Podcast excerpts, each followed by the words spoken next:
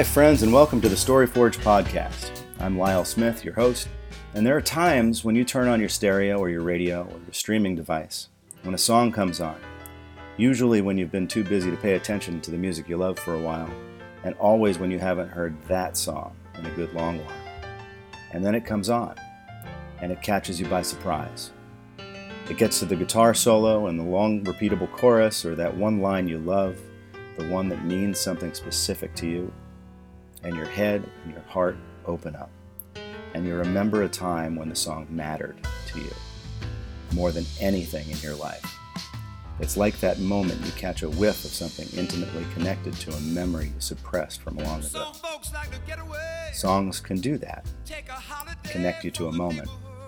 Songs are the time machines the physicists say are impossible. They make your heart sing and your eyes close, smiling about a long lost connection to something, somewhere, someone. They make you weep in a way you only knew possible a long, long time ago. And that is why music matters. Today, I'm talking to a friend of mine I've known for that kind of a long time. Jody Nardone is a terrific jazz musician, singer, session man, recording artist, performer, and all around fantastic individual. I wanted to talk to him because he's self employed, runs several streams of entrepreneurial business for himself out of Nashville, Tennessee, and he's outspoken on many topics, and he cares about what he does as much as he does about the people and the world around him. I'll apologize that this is a long one, but Jody, perhaps more than many of my traditionally entrepreneurial guests, provided some remarkable insight into his business and the psychology of not only the creative parts of his life, but the business and relationship parts of his life as well.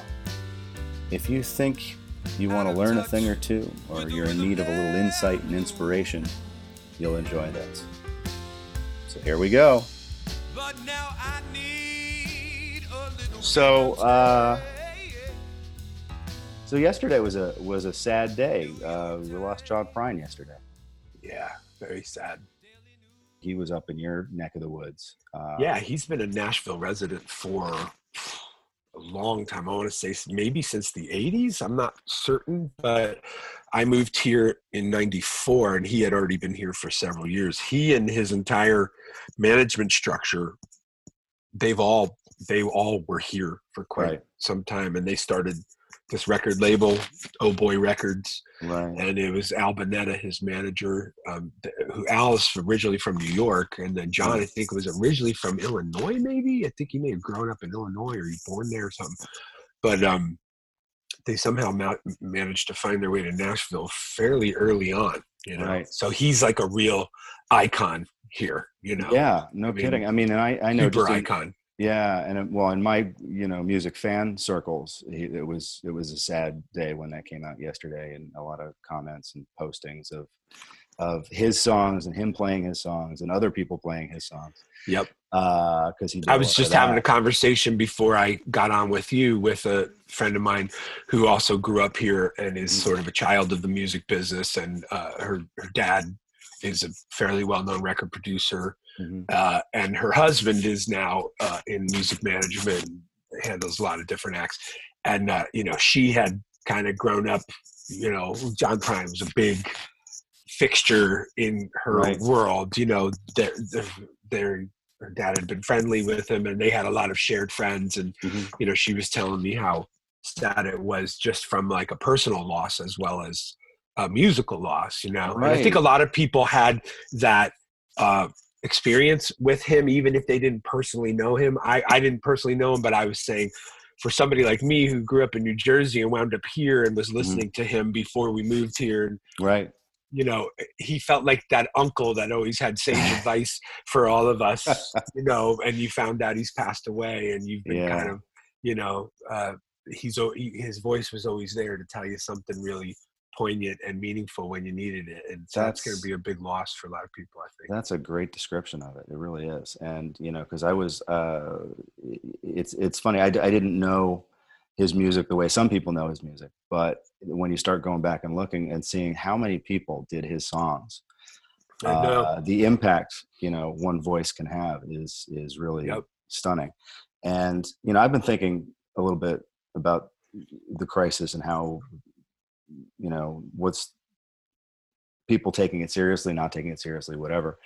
Uh, and just thinking once we start to see some names of people we recognize and love and and not just personal but but you know influential people in different industries um, going uh, that's when more and more people are going to realize how just how serious this whole thing is yeah you're absolutely right i think that um, it's never as real until it happens to you or right. your family or at least that seems to be the case with some people.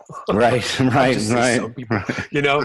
Um, there's just a certain culture out there that you know um, they sort of rail against all kinds of different you know uh, injustice or uh, i mean the what they call perceived injustice or you know current events or whatever it is.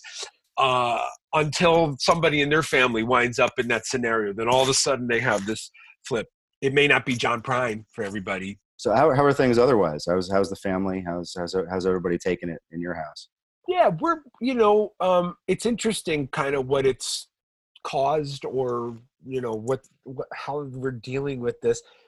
We are a family of three plus my mother-in-law which makes us four she has a small apartment sort of in the back of our garage but she's in the house most of the time with us um, but uh, my wife Claudine works for Vanderbilt and she works from home exclusively anyway.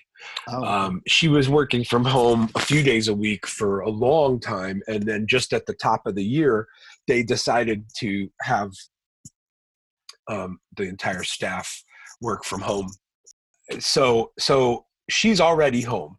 Um, I'm usually not home because I'm usually down at my office in town, um, seeing clients, teaching, da da da da, or doing sessions before right. I go to my office to teach, and then many times onto a gig at night, and certainly during the weekends for sure, right. Thursday, Friday, Saturday night, sometimes Sunday, whatever. So I've never spent this much time at home in my life ever. ever.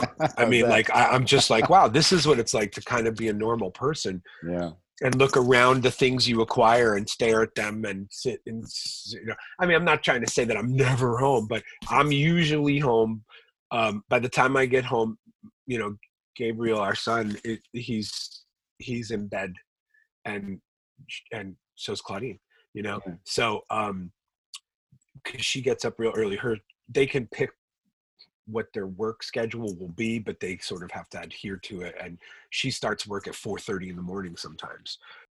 Somehow we're all compartmentalized. I'm here in my little office. My piano's in my man cave. That's too. That's kind of close to where her office is. So I try not to play it much while she's working, but she's right. usually done yeah. by like one o'clock or something.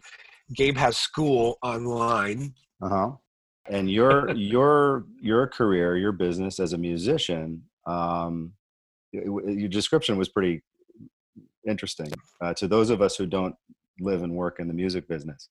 Um, you're I, I, wrote in my little notes here i said diversified. I started writing well you have the you have the trio you have the jazz trio you do session work and you teach music. Under normal circumstances um, what does your work life kind of look like? Um, what's normal circumstances? Well, without without a without a health crisis going on is all I mean.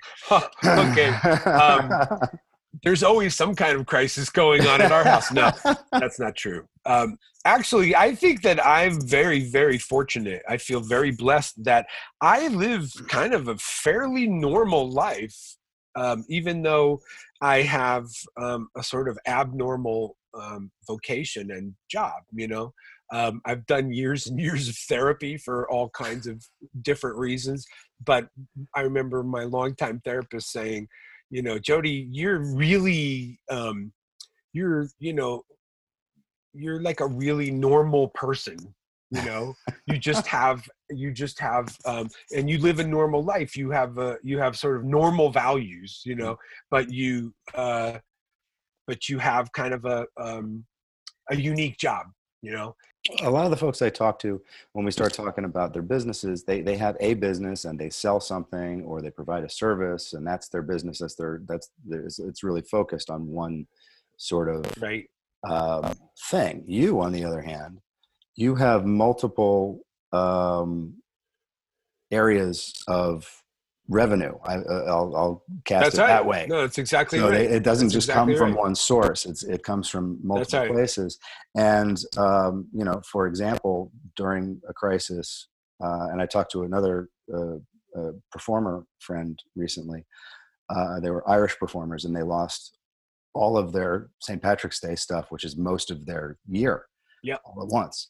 Yeah. Um, so with you, all of your live shows have to be gone, postponed. Yeah, everything canceled. got canceled from um, Friday the thirteenth.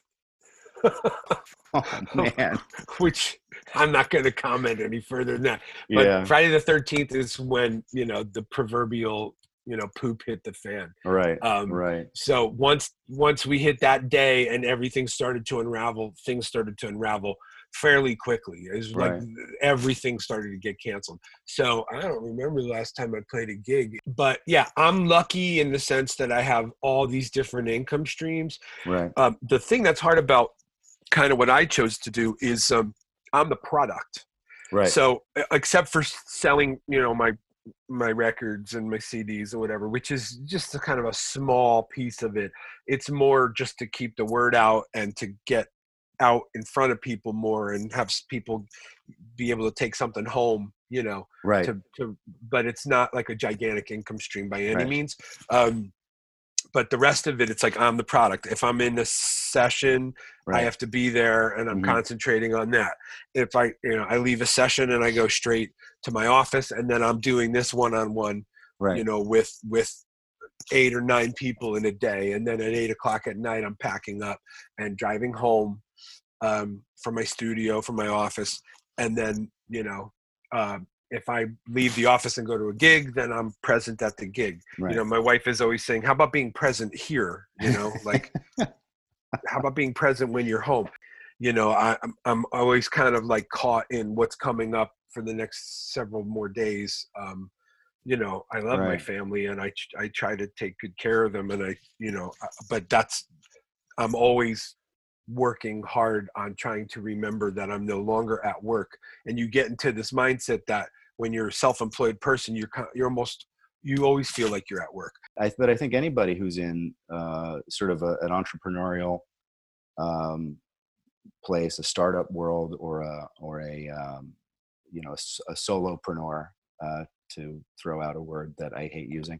i love that word Um, I, I, have, I can't. Just, I have a hate love hate relationship with it. But it's uh, but we're all the same way because we you know eh, we're all trying to make the most of our own time, and until such time as uh, the product becomes something that's not you, like you say, um, you have to pick up the phone when it rings. You have to right answer that text Right. or that email, and you have to. and if you're in the arts you're very rare, rarely going to ever get to a point where the product's not you right, i mean Right. except for leaving unless you have content that people are willing to right, uh, you know trade for whether it's you know capital or whatever Right. whether you can do comment co- commerce on your content. Right, you're always the you know so it doesn't matter if you're a public speaker a motivational speaker um you know if you're just a single person in a in a business model where right, you're doing all the work and you're doing all the selling and you're doing all you know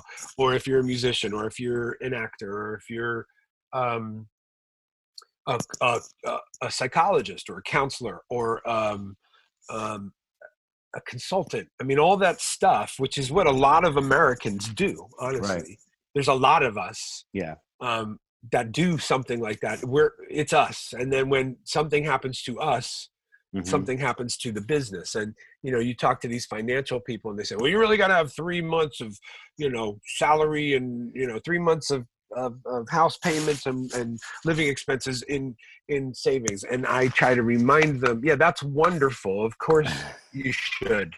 But I live in the United States where 75% of all households have less than a thousand dollars in savings and a $400 expense is something that most people consider catastrophic. So you're a musician and you have been a musician as long as I have known you. which is a, a long time. As long as I've known me.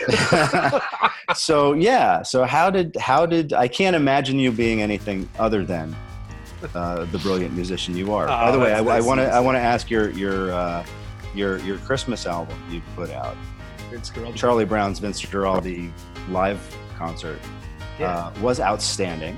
By the way, I, I listened to that and I have it set uh, sitting on my desk at the moment waiting for an appropriate place to be stored uh, prominently. Um, but um, you have any more of those left? Yeah, yeah. Can we? Can we? Let's hawk those. Can things, we? Can we hawk yeah. those things? Yeah. Little ad. You're the brand Anybody, guy. You're the yeah. marketing and guy. if you don't have it already, yeah. uh, get in touch with with Jody. We'll we'll put it in the show notes and, and yeah. But yep. um, it's it's a spectacular record. It is really one of the best things I've listened to in, in a long time. Um, Very good.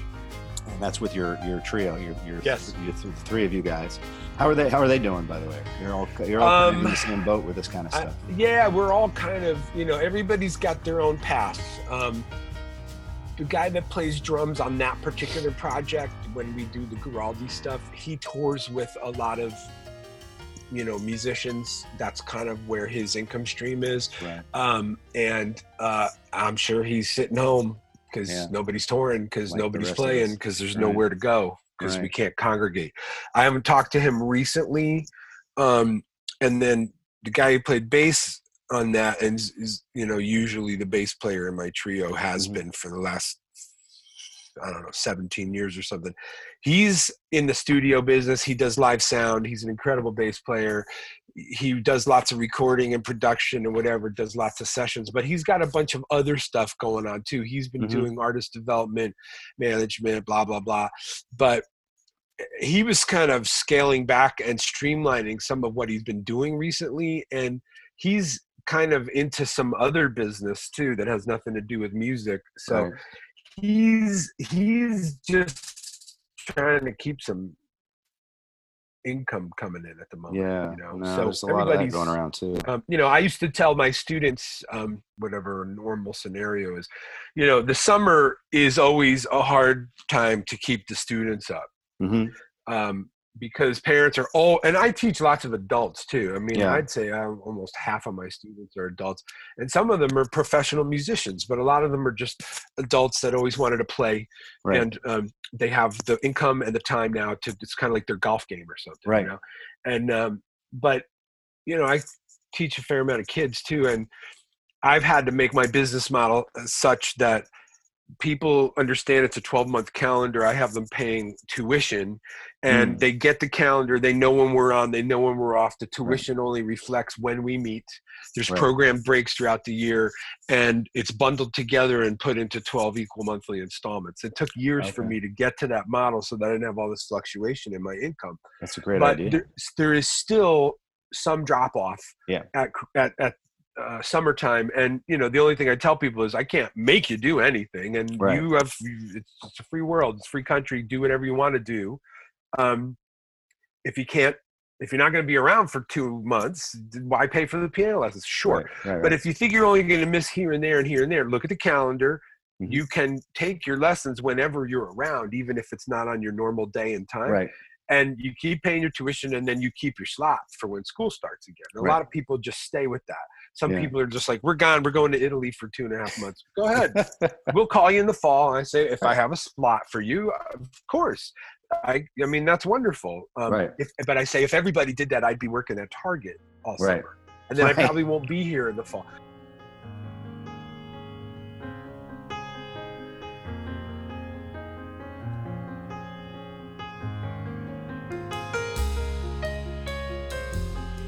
Right. People no, spend more than that on two cups of coffee at Starbucks. oh gosh, you know, don't, don't get me started. You know, one just opened up on my corner.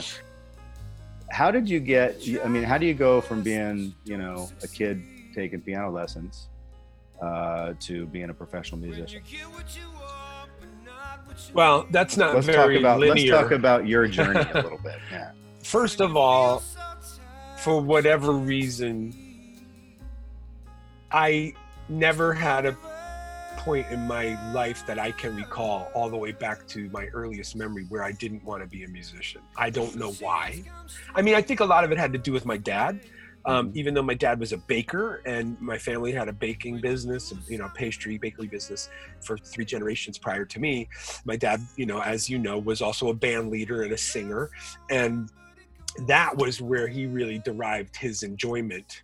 Um, he, you know, I mean, he was proud of the family business, and and it certainly served its function, but it was not really that was not his dream, you know. Mhm. Um, and he kind of got wrapped up in that for a variety of different reasons, um, and it is what it is. But my earliest memories are like taking a bath, sitting in my pajamas on the basement steps in our first little house that we lived in, and his band rehearsing. I tell this story all the time. You may have heard me tell this story.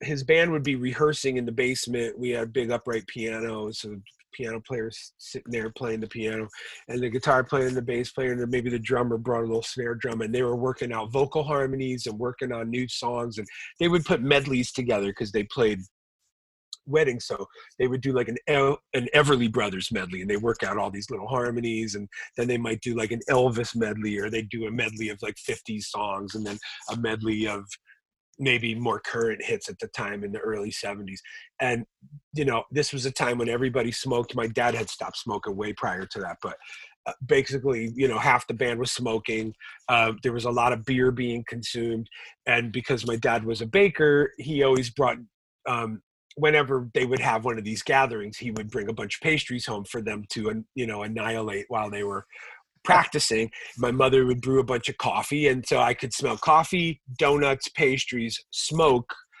um, b- beer cans of beer and then the what a fender amp smells like when you turn it on and the tubes start to warm up Right. so i smelled all of these things at once and i heard this like magic concoction of sound coming out of our basement so i would just sit there in my in my pajamas after my bath and i would just marvel at them working on this stuff and i i mean i think i was about two years old Wow. literally So that's like a Um, real olfactory uh, Yeah. recollection for you. you Yeah, know? That's right and i think my whole life i've just been trying to recreate that feeling.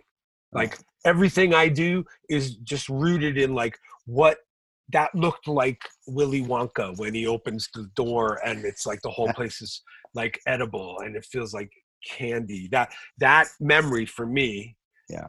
literally my my uh, perception of that thing. They were just they probably you know they may have been enjoying themselves. They sounded like they were but they had all worked all day. They were all part-time musicians. They all had full-time jobs. Mhm. they were just doing that you know on the side. So they may have been kind of tired. I mean i know what i'm how i feel after a day's work and here it is Right. seven eight nine o'clock at night. I don't recall ever wanting to do anything else in my life except i have i have always had a very um uh kind of un uh uh, this gigantic desire or or um, appetite for um, for politics and especially U.S. history, presidential politics, presidential biographies. Maybe you should be a lawyer. Maybe you should be a lawyer because I like to argue. um, so that was the only other avenue, and I think if my life had changed, like for instance, I can give you an exact. Um, I can give you an exact uh, fork in the road. So, you know, anyone listening to this will not know this until I say so, but your mother, you Lyle, your mother, Agnes, was a gigantic mentor to me all through my, you know, uh, sort of middle school days through high school and college, really. I mean, she was, you know, I always say that um, when people see that you have some kind of God given talent or something, they say, oh, you're so gifted, you're so gifted. I mean, they don't just say it to me. This that's what we say to one another. Oh, you have such a gift. Right. Um, but I really think that the gift, and I, I truly mean this, I think that the gift is not that you've been given some talent, because everybody has talent. the gift is when you have people in your life as a young person that um, that recognize that you have that gift and they they take time out of their own crap that they're going on during their day hmm and they pay attention to you and they see what you need and they put some wind in your sail to make you believe that you can do something with that gift. Now, my parents certainly did that, and I had lots of other music teachers and other teachers hmm that did that. But once I had your mom, first in English, like in junior high and whatnot, and then also with all of the theatrical stuff that she was doing in our community, and I was participating in that, and she was roping me into that kind of stuff. That, you know, not only did I get a whole bunch of experience, but I also got a lot of affirmation from her Mhm. that I could do it. And there were lots of times when she would ask me to do things that I didn't think I could do. And she Right. said, You can do it. And I'd say, I really don't think I could do it. She said, You can do it. And before I knew it, I was doing it. And that that's the gift. That's the gift. The gift is not, I mean, yes, it comes from God. I believe it comes from God. I believe it comes, you know, from however you want to perceive that. And but I think I don't think and I'm no I'm not special because I have a gift. Everybody has a gift. Hmm the the gift this this you know or a talent the real gift and the special thing is when you're fortunate enough to have people in your life like my parents like your mother um, like many other people i had all along the way that kept putting wind in my sail and making believe making me believe that i could do it because that's what you need. I mean very few people can kind of walk this path and believe that you can make a living doing something in the arts if you don't have like in, in, insane amounts of confidence but Right. you also have to have the right kind of humility and all the people that i know that are really at the top and i've been lucky to meet some of them and spend some time with some of them they're all very humble they're all you know i don't think they really know um, the impact that they've made on other people Right. um, and they're just human beings and um, i think they're aware of how fortunate they've been too to have people you know putting wind in their sail uh, and you started a band. yeah Talk about that a little bit. well you know we first started this kind of goes back to even it goes right back to the basement with my dad too so when i met the guys in this you know that became this band it um it came from us having a gig at a dance sometime in the spring of that year second thing that happened was um the guys that I was playing with, a couple of them had already played together in like a, a previous little incarnation before I came around. Mhm. And I said, so my first question was like, so how much are we going to charge to play this this gig? And they said, what do you mean? I said, well, they have to pay us. And they said, what do you mean? I said, well, didn't you get paid when you played the dance in junior high last year? And they said, no, we just wanted to play it. Um, so we played it. And I'm not trying to make them sound like they didn't know what they were doing. That was just like, they were just thrilled to be able to play. Right. Right. And see, my mentality was I watched my father come home every weekend with cash, you know, in his wallet That's a from business. Yeah. singing. Yeah. And so my mentality was like, you know, the thing that got us over and the thing that got us the VCR and the new TV and Right. the trip to California and the da da da da, it was because of the band. It wasn't Right. because of the fa- because of the family business. The family business might have been the baseline Right. but it was the band and his singing. He literally came home every weekend with extra money because he could Right. sing. So I didn't know anything else. So I was just like, "What do you mean we're going to play for free? We're not playing for free. Why should we play for free?" They're like, right. "Well, nobody knows who we are." da, da, da, da. So the only way they're going to know who we are is if we play, and we got to get Right. paid. Everybody else Right. gets paid. And so you were playing, and you were playing, you know, rock and roll. You were rock, you were a rock and roll band, a, a- Yes. a pop band, and uh, and you were playing your own music, your own songs, uh, some of which I remember very fondly. Thank you. Uh, um, and um, and then somewhere along the line, this, this, we're going to skip ahead a few years now, but um, there was some somehow you get from the New Jersey, New York, Northeast area to Tennessee. yes. How does that happen? All right, that's very simple. Um, so you're right. We sort of got out of school, kept the band going. The dream and the plan was to get the band a recording contract. Start touring all over the country, make records, Mhm. put them out, be on MTV, which was still a thing at the time, um, be on the radio, um, and try to build. You know, we had we were lucky. We had like a really nice fan base.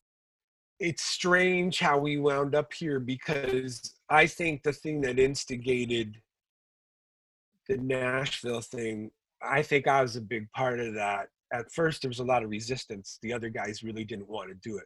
And what I could see happening were two things. New York was becoming impossible to just deal with on a logistical level. I was never like a city rat, a city mouse. I love the city, but I never had any desire to live there ever, and I Mhm. still don't. Um, I, I, I'm, I'm too. I'm a piano player, so nothing I do travels light. You know what I mean? Like you, you just. It's like it's like you're used to being on a gigantic aircraft carrier your whole Right. life instead of like a rowboat or a sailboat you Right. know and like when you're a guitar player or a horn player or something like that i think you have a much easier way of just kind of like dealing with smaller space and Right. and um, i'm also kind of a pack rat Mm. and um, a collector so the idea of like living on the sixth floor of a of a building that even didn't even have a uh, uh, an elevator and traveling up and down six flights of stairs with a gigantic 88 key keyboard um, Yeah, never appealed to me. So I started just saying, I'm getting the hell out of here. I don't Mhm. care anymore. Like, come with me, don't come with me. There were all these records getting made in Nashville, and there were Mhm. piano players on them, people that could play. Right. You know, Right. uh, a guy named Matt Rollings, who I've gotten to be, you know, friendly with. I always loved his playing, and he was Mhm. playing on everything back in the mid, you know, early to mid '90s and beyond. Then he's gotten into production and all kinds of stuff. He's an amazing guy, but I, I, you know, I remember when we finally met and started talking. He contacted me about teaching his son. I said, "Man, you're one of the big reasons why I moved here." And he couldn't believe that. I said, "Because I was listening to records that you were playing on, and I was saying, man, if if that guy can play like that on those country records, there might be some work for me." You know, Right. um, which there was. So I was just like, I had to start kind of thinking about my own, you know, like I got to make a living doing this. So I just started seeing opportunity in Nashville, and everybody we talked to said, "Oh, it's changing, it's changing. It's not just hee haw. It's not just the Grand Ole Opry. it's not just all these spangled, you know, Well, that's- sequin, That's the um, next question. I mean, suits it's and stuff. yeah, because you. I mean, you're. I mean, you're. You're playing jazz now a lot.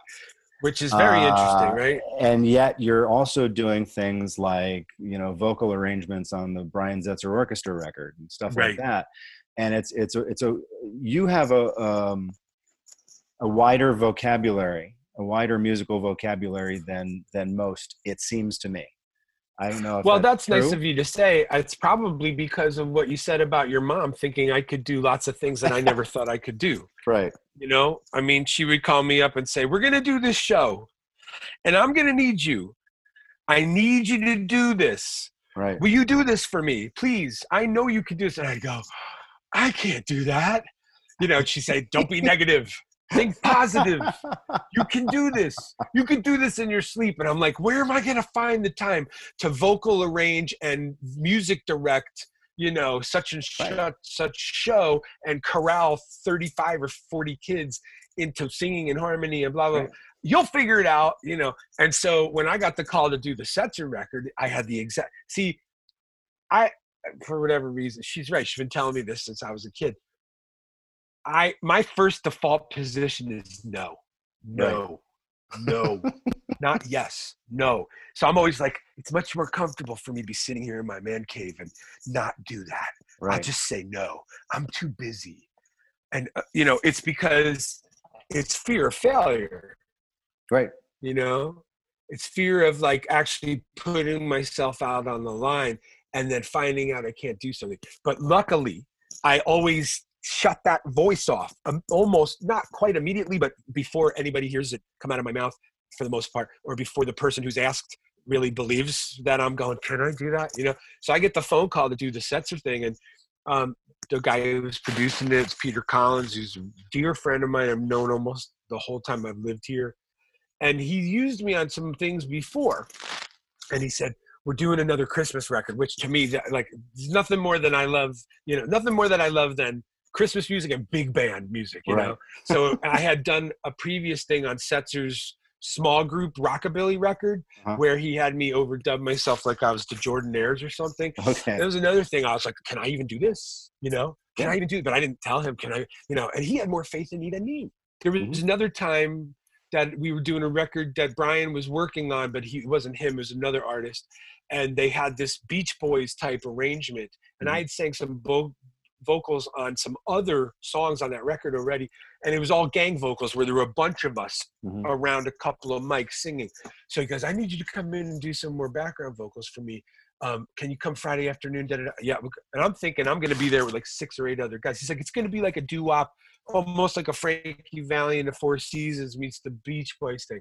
Okay. So I'm thinking, okay, he's just going to say, you're going to sing the tenor part, blah, blah, blah.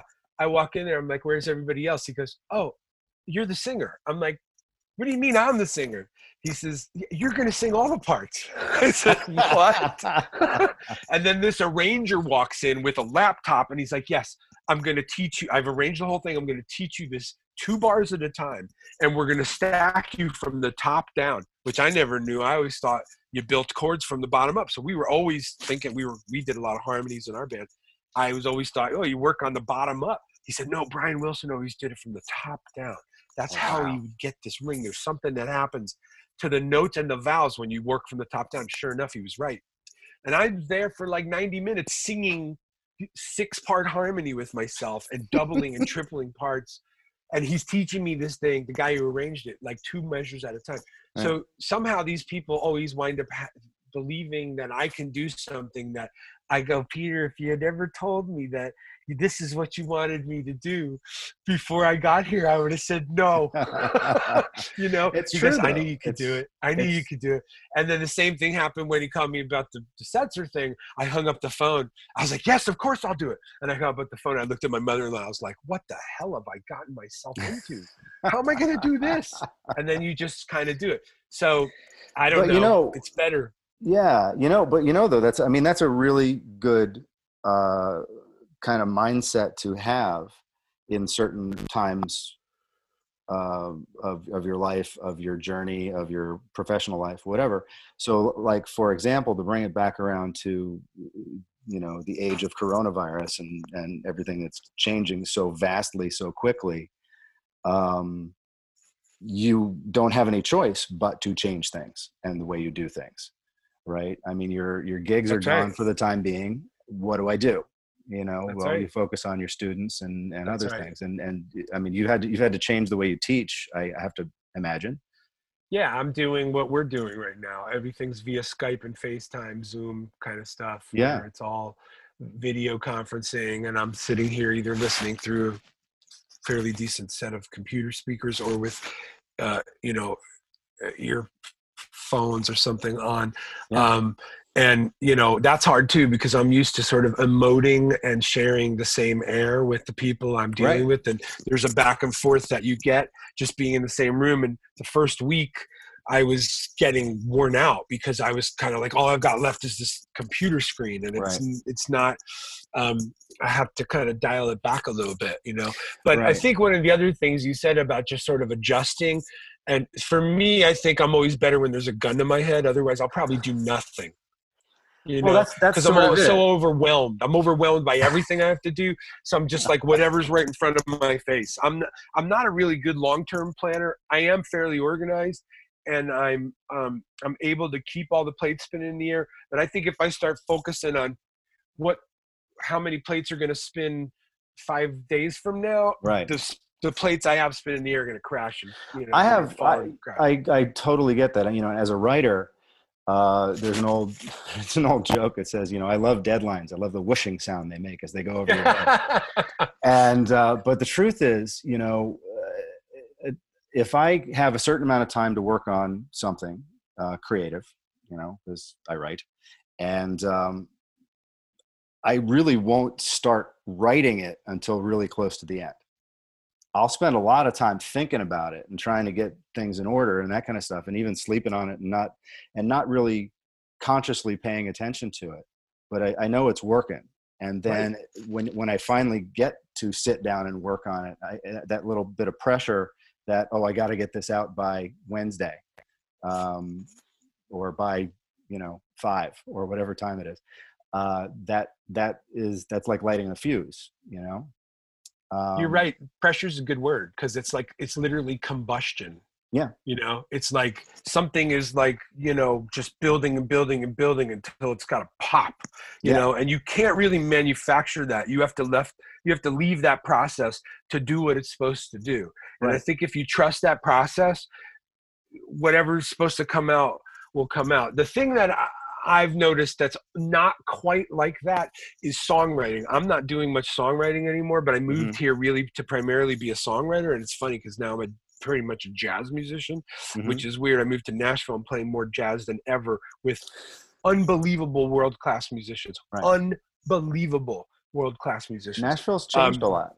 It's changed a lot. And they told us that when we moved here. It took almost 20 years to really change and be what it promised when we moved right. here. They made us sound like it was like on the verge of moving and changing. It right. it it took that long. But um, songwriting is different in the sense that I think I learned the hard way that um, sometimes that combustion is great, but songwriting is really like a muscle that you have to exercise every day. It'd be like if you're going to go out for a run and you know do what you did. Maybe you still do. I don't know, but like um, You know that you can't just like let two or three months go by and then say, "Oh, I'm gonna go run 23 miles today," or right, something. Right. Well, I mean, your body's not gonna do it. Yeah. Well, like songwriting, like writing. I mean, muscle right. muscle memory is only only it has an expiration date on it. That's right. You know? And uh, you know, so when I say, you know, I'm I'm thinking about something or work, and I, I am working on these things too. Like I have here's my my notebook. Right. Uh, I, I, never go anywhere without it, and I'm always writing right. stuff down, and that's part of my creative process. That's right. Now, um, some of that stuff will never get into anything. It'll just sit there. It's just a, it's just some okay. because you have to kind of it's like whittling something. You have to shave away. What's that old that old uh, right. story about? You know, uh, they asked uh, right. the sculptor, "How do you create uh, Michelangelo? How do you create David?" He said, yeah. "You take this big this big piece of stone and you you cut away everything that doesn't look like David." And that's that's kind of how I mean, he, he, believed he believed that um, the form, the human form, was trapped mm-hmm. inside mm-hmm. the rock, mm-hmm. and all he was doing was trying to extricate the, the, the form and the body out of the, the rock. That was already and that's there. how he sculpted. Yeah. You know, and that's yeah. a great. That's another way to feel confidence in what you're doing because if you trust that it's there, right it's like you right. just uh, maybe I just got to keep you know chiseling away and it's, trust. It's trust is come a, out right, and trust is a really good word too. I use that in my business all the time. Is is because so much of of a, a client relationship, and I got to think a student teacher relationship or even a band relationship that you you trust that these guys are going to have your back when you're out there on a stage in front of an audience. True. You trust that you know you throw them something, they're going to throw it back to you um, you know and and you have to trust yourself too when that you know when somebody asks you can you do this and you say yes you somewhere in your head you trust that yeah i really can i know i can get it done I, am not sure how sure. i'm going to get it done right this second but i've right. i've managed to stop myself from stopping myself you know yeah, I, I managed good. to stop myself from from from you know saying letting the fear creep in and say holy crap uh, i gotta how am i going to do this and let that stop you because you know then when you get into a situation like uh, you know again like i'll use the health crisis as, as an example where you don't have a choice you know you have to do these things you have to figure right. out you know right. you're going to stay in home you have to stay home you have to you know take care That's of your right. family you have to take care that of your family. The choice health. is being made for you then you have to figure another way out of doing it. And and, and some people i think are not some people are not good at that unfortunately. I think some people are just like they kind of like um, this is for better or for worse and i'm not passing any judgment on this no. but some people kind of get crippled by change. Um, i'm right. not really big into change honestly. Change, change is hard. Is change uncomfortable is for, for, me. My wife loves change. She's always like where are we moving to next? Um, oh, let's sell this no. house and i'm like i just got everything where i want it. I don't want you know. You have to be you have to be able to embrace your ability to improvise. And we were going through some marriage counseling several years ago, and the counselor said, Jody, what's your problem? You know, you're so rigid about all this life stuff, but you're a jazz musician. Why can't you why can't you live the way you play? And I said, because I play that way. it all gets used there. I can't have chaos in all these realms. It's going to kill me. But honestly, it took a while for that to sink in. It took a while for it to sink in, but I had to start being less consumed and concerned about what's tomorrow, what's next week. Because I'm kind of a worry wart. Mm. But for some reason in music, I've never been that way. I'm just like, bloop, bloop, bloop, bloop, whatever. Okay, you know, and just living in the moment. You have to live in the moment if you're going to be an, an improviser. Right. So I'm trying to get better at living that way. And I think that's kind of been partially why the old me, it may be the Wellbutrin talking too, um, then the combination of the Wellbutrin and the Lexapro. Um, so there is some pharmacological help going on. But the old me would be having an ulcer worried about how we're going to pay the bills next month when the new me is just grateful that somehow i got the bills paid this month right that's really all all i'm dealing with right now is what's in front of me because you know god forbid i could get this disease and not be here right you know in five weeks or you know not all of my business may fall apart right now it's holding fairly steady, not everything, but yeah. enough to just kind of deal with what's which wolf is at the door today. Right. You know? right. Eckhart Tolle always says, you know, today I have no problems. today I have no problems. I don't know if you've read The Power of Now. I haven't. Heard, I have. I have to pick uh, that up. He he reads it himself on yeah. tape, and I've heard, I've listened to that. And he says, you know, one of his big mantras is, "Today I have no problems." and if you can keep trying to remind yourself of that it's kind of true you know it's interesting and and this is uh, this is sort of an extreme version of that but they say the uh, the lakota sioux warriors on the morning of a battle would wake up and look at the sunrise and say to themselves today is a good day to die ah, that's great and it's it's kind of the same idea it's like okay i now i have nothing stopping me from being my best thing right in this battle because yeah. I've decided that this is the one thing I'm going to do right now. That's and great. That's a great mantra because I think, unfortunately, Americans especially, um, we have two really weird pathologies going on. One is this, an, an insane entitlement. We're raised with this entitlement that makes us feel like we are owed this life of happiness and prosperity. Right and it's it's our god-given birthright to to walk through the world with abundance and mm-hmm. and fat and things and stuff and wealth and then on the other hand there's this movement to try to get us to sort of plan and work towards retirement mm-hmm. and you know have a nest egg and make sure that when the rainy day comes you can live comfortably which is sort of a, a, it's almost like a, a, negative version of the other entitlement right, in a sense. Right. And for me, yeah, you don't want to be irresponsible, especially when you have a family and you have bills to pay and blah blah blah. But you know, I was talking to a banker the other day who's helping me walk through some of this CARES Act stuff, and she even said she's like, "I'm so sorry I had to call you at 5:45 p.m." I said, "Carrie, I'm I'm I'm a musician. I'm just ramping up. And, yeah. and and I work all day long anyway. Yeah. And she's like, Well, some people don't really understand that. And she's like, I work all day long too. I just work 24 7. You know, maybe that's not healthy, but she's like, I love my job. So I feel like I'm never working because mm-hmm. I love my job. And I think that too many people in our country don't understand the value of that. It's all about like, well, I'm going to do this for X amount of time and then I'll make all this money and then I'll be happy or and then I'll retire or and just if I could just get to retirement. Who wants to live your life like that? I feel it's, very fortunate that I'll I may never be super wealthy or any wealthy. I have a roof over my head, my health, you know, uh, my I have my health, I have sustenance, I have things. My wife and my son are pretty happy. We have what we need. and I get to do what I love. So, you know, I'm, you know, I have this pittance of a retirement that I just looked at and saw how bad it's gotten in the last four weeks. Why am I going to retire anyway? This is my work. This is my life's work. What am I retiring from? Living? This is this is something. Yeah, this is something I never. Under, I mean, I, I there's a there's a point where you get to an age where you want to slow down, maybe. But sure. you know, I I I do things uh, I like doing. I do my work and I like my work, and I, I would just as soon keep doing it. And it's not like, you know, right. there's not a ton of heavy lifting involved in what I do.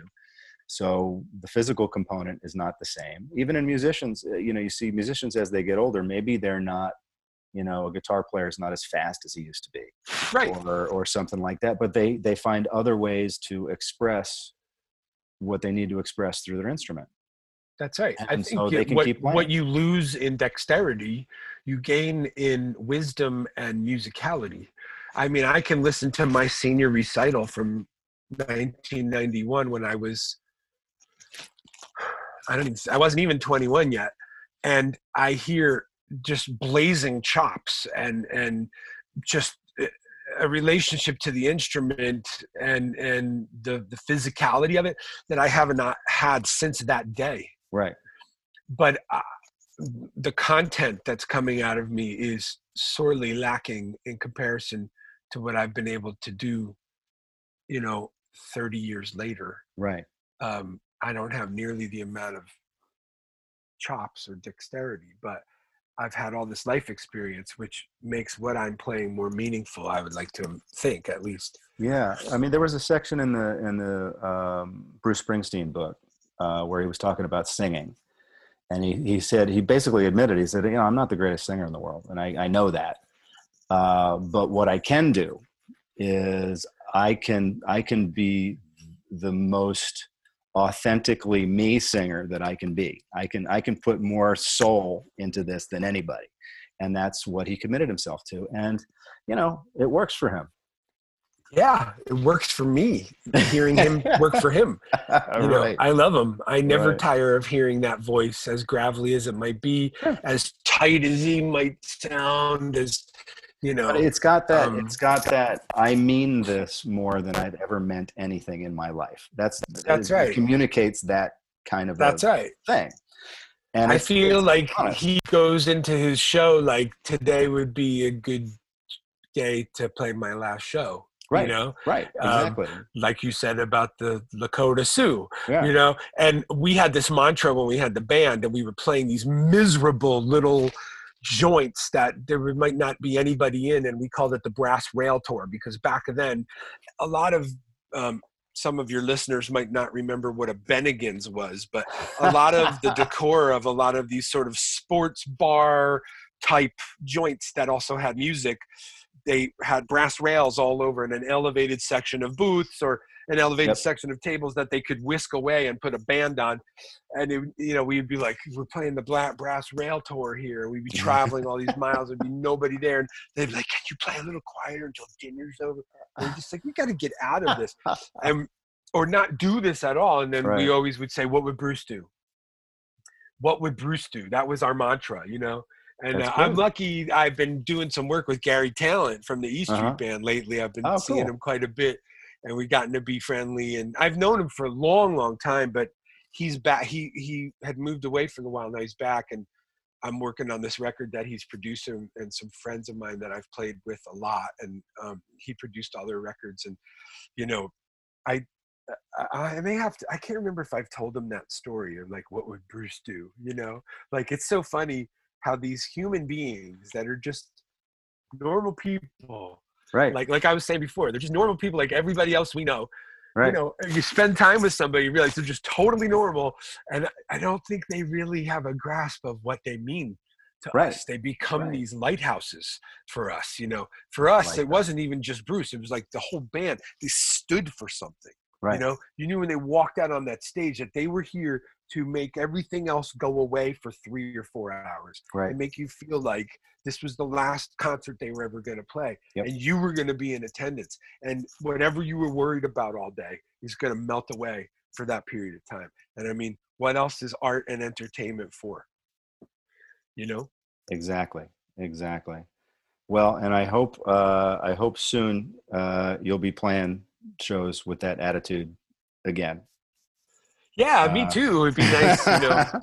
I'm getting all these messages like, "When are you going to do a little Facebook uh, thing?" And I don't know, I'm, I'm not there yet. It's still building up steam. It hasn't. right. The pressure hasn't decided Right, to pop right. out yet. That's it. That's it, it. it will. All right, man. It will.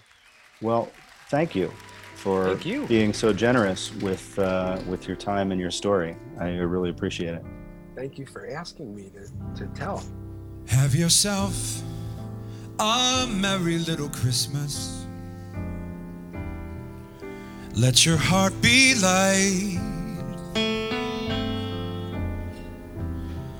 From now on, our troubles will be out of sight.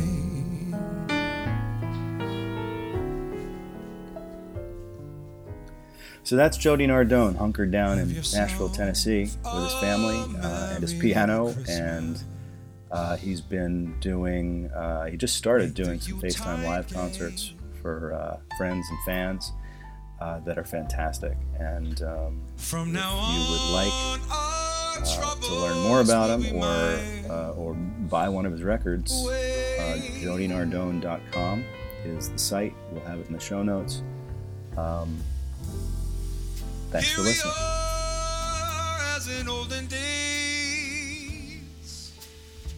If you find yourself enjoying the Story Forge podcast, please give us a review at Apple Podcasts or we're on Spotify or wherever you listen to your podcasts.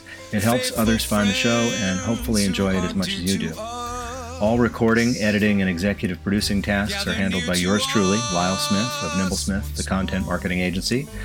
This podcast would not be possible without the sincerely excellent help of our friend and associate producer Anthony Sergi, who produces numerous podcasts, including the truly excellent A Guest in the House about all things hip hop. The music on the podcast was provided by Jody Nardone and the Jody Nardone Trio. Lights Will Guide You Home album. And if you'd like to send us questions or feedback or suggestions for other subjects or guests, you can reach us through the Story Forge website. That's thestoryforge.com, all words separated by hyphens. Or you can email us at cheers at nymblesmith.com, spelled N Y M B L E S M I T H. Thanks very much. Have yourself